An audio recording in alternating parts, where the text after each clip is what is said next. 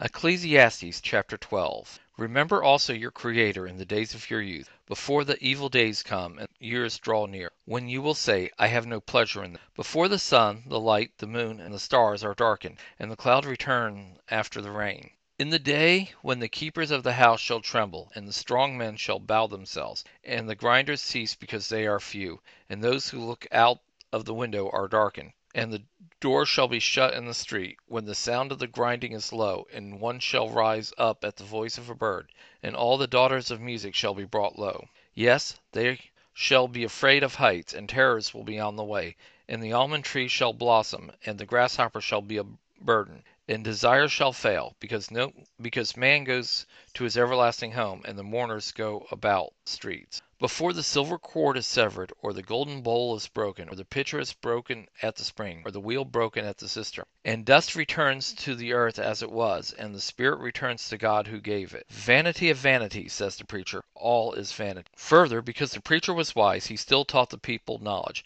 Yes, he pondered sought out and set in order many proverbs. The preacher sought to find out acceptable words, and that which was written blamelessly, words of truth. The words of the wise are like goads, and like nails well fastened are words from the master of assemblies, which are given from one shepherd. Furthermore, my son, be admonished, of making many books there is no end, and much study is a weariness of the flesh. This is the end of the matter. All has been heard. Fear God and keep his commandments, for there is the whole duty of man.